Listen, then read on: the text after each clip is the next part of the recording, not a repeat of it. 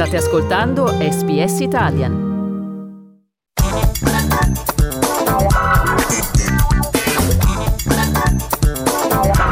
Arte di parte, a cura di Andrea Candiani. Ed ecco che con l'inverno arriva un altro bel blockbuster, la mostra di Picasso alla National Gallery del Victoria. Penso che alla fine della nostra vita avremo visto più quadri noi di Picasso che Picasso stesso in vita sua.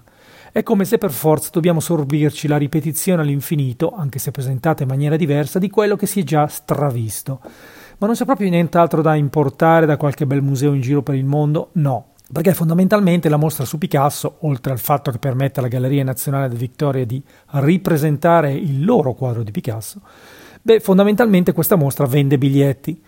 Molto più interessante allora l'altra mostra alla NGV intitolata Queer, con artisti come Nan Golding, David McDermott, Brent Harris, Keith Haring, le Guerrilla Girls, De Chirico, Cocteau, Max Tupin, Robert Fielding e molti molti altri. In altre news, un'opera di Leonardo da Vinci lascerà i musei vaticani per essere messa in mostra proprio nel castello in Francia dove Leonardo morì.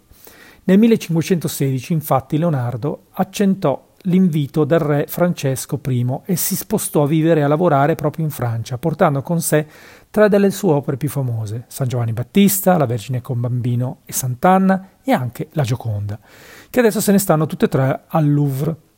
Alcuni esperti dicono che forse arrivò in Francia con un'altra opera che però rimase incompleta, a cui lavorò per più di 30 anni senza mai portarla a termine, il San Girolamo, che Leonardo iniziò nel 1480 circa e che raramente esce dai musei vaticani, ma proprio quest'anno lo si potrà ammirare proprio vicino al castello reale di Amboise sulla Loire, dove Leonardo visse per poco più di due anni fino alla sua morte nel 1519.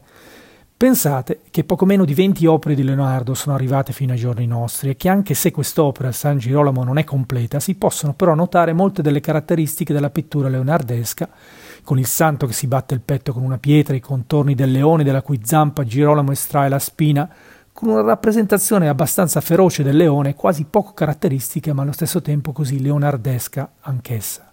Non sappiamo perché Leonardo non abbia mai completato l'opera, anche se probabilmente si è proprio portato in giro quest'opera per tutta la vita. Alla prossima.